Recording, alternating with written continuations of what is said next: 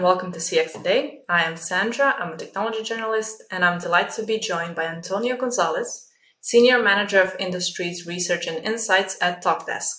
It's great to have you join us, Antonio. How are you doing today? I'm doing great, thanks. Uh, really appreciate you having me here today. I'm, I'm really excited to dive into this conversation. Fantastic. Likewise. So, uh, we have a really interesting report to discuss in today's session, and it is one of the uh, latest Talkdesk research reports. And it focuses on the future of AI in 2022, particularly the AI maturity in the contact center. Um, so, Antonia, we've seen that um, contact center leaders are aware of the importance of AI, but the report shows that they have been slow to implement it. So, um, could you tell me what exactly is curbing those AI ambitions? Yeah, it, it's an interesting dynamic that we're seeing. Uh, leaders across the board recognize AI is important. They they see the risks, clear risks of not using AI, of, of um, risk to customer satisfaction and, and lessened efficiency in customer service. Um, and we're actually seeing continued investment in AI in the contact center. But interestingly, uh, we actually saw um, a slowing and even a reversal in the scope of AI investments for many organizations. Um, to me, I think what that showed is that they're not necessarily pulling back from AI or reducing their AI investment, but pausing and maybe consolidating their investments and focusing them in a way that uh, they might not have been doing in the past.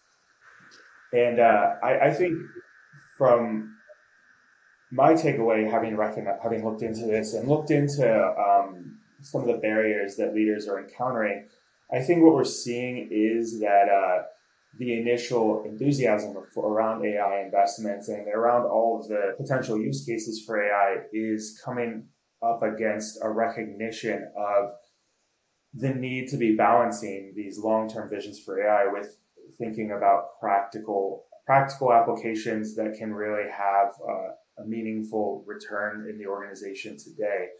Um, I think for for AI to really be working, it has to have some some quick wins for leaders to really be able to align around. And, and, and I think uh, leaders are where they're at right now is is just pausing pausing their marathon and, and just taking uh, and um, taking stock really of, of what fundamentally they should be focusing on um, fixing today and improving today that can lead them towards a longer term vision for the future. Right. Um, the report also reveals that there is a number of barriers to um, AI maturity. So, uh, which ones were at the top of the list?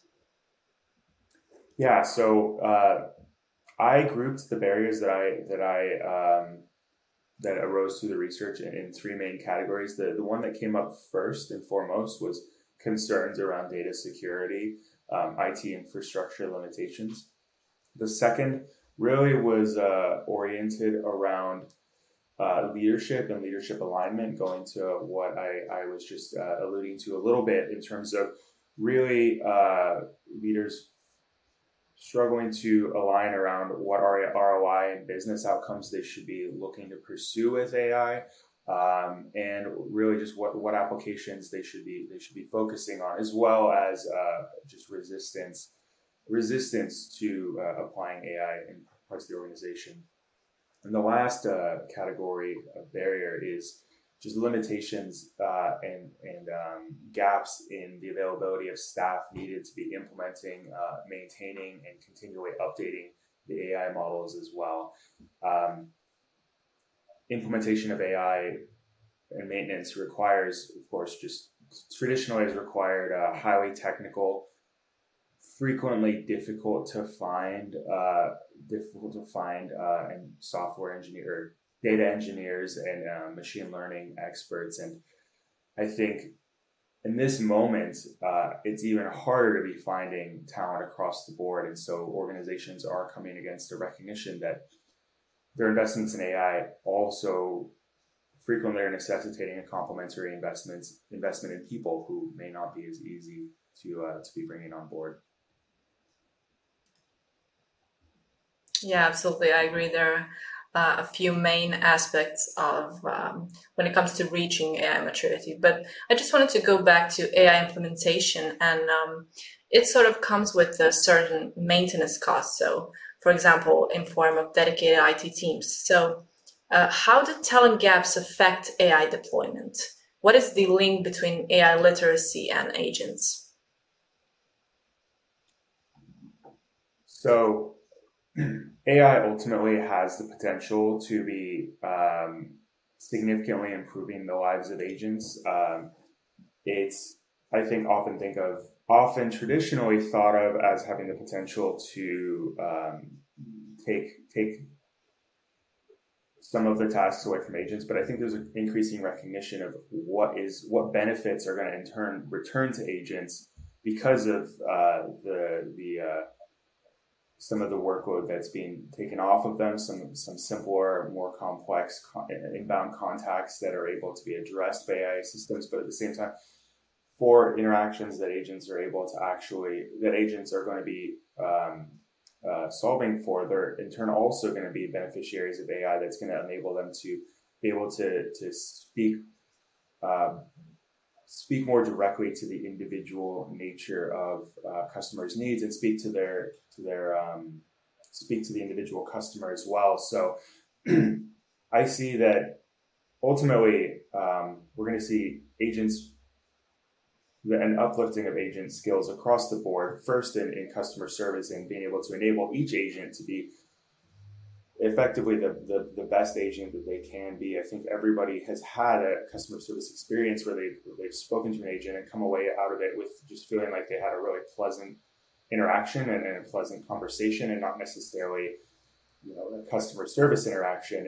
And I think it's it's entirely possible to use AI to uh, enable anyone to really connect to the, the customer that they're speaking to and really have that personal touch. So, on the one hand, agents are going to be uh, huge beneficiaries of this, but there's also another uh, complementary role that we see in, in, in, actually agents getting more involved in the uh, in the maintenance of the AI models that they're beneficiaries of. Uh, we're actually seeing that uh, that uh, customer service leaders are actually recognizing that contact center agents are increasingly capable of uh, using and getting value out of AI systems. And while only 15% of organizations today use contact center agents in this way, we anticipate that increasingly agents themselves are going to be involved in AI um, maintenance and updating.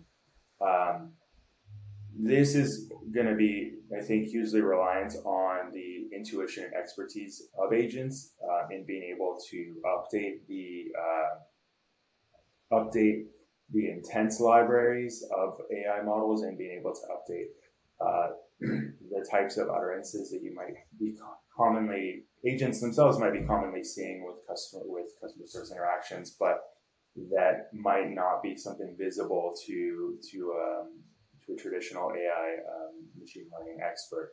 So increasingly, we're seeing software vendors making efforts to make AI uh, implementation and, and, maintenance a little bit more user friendly uh, and simpler, and not necessarily requiring strong knowledge of AI models, but instead being able to more directly um, directly draw on the experience and expertise when it comes to customer service and bring that into the AI models. Yeah. So, um, as AI is one of the most dominant trends in the contact center space, um, what can companies do to become more AI mature? Yeah, of course. Uh, so, I see AI maturity as really um, progressing along a journey, going from going from envisioning and applying AI for these specific use cases, some of which, of course, can really significantly transform customer service interactions, but not necessarily uh, tied to uh, broader broader implementations within the organization. Going from these individual implementations and, and use cases to actually um, moving towards a place where AI is being rigorously um, and consistently applied to the organization. Um, uh, it, it, ultimately should be thought of as just uh, another tool in an organization's toolbox is to be able to improve experiences and be thinking about it in just a disciplined and connected way. And I think what what organizations really need to be doing is aligning around a vision for the outcomes that they want to achieve with customers and how AI fits into that. Um, and from there, building out a vision for how to apply AI to be meeting these objectives um, and the investments needed within each department and thinking through the initial problems and, and um, and gaps that AI can be solving for today to be practically improving customer experiences and then connecting that to a longer term vision of how to maybe be transforming and differentiating experiences through AI. So, not necessarily jumping straight into the most advanced applications, but thinking about how solving for the problems today will eventually lead lead them there. Um, and and I think that that that's challenging, especially with AI technology.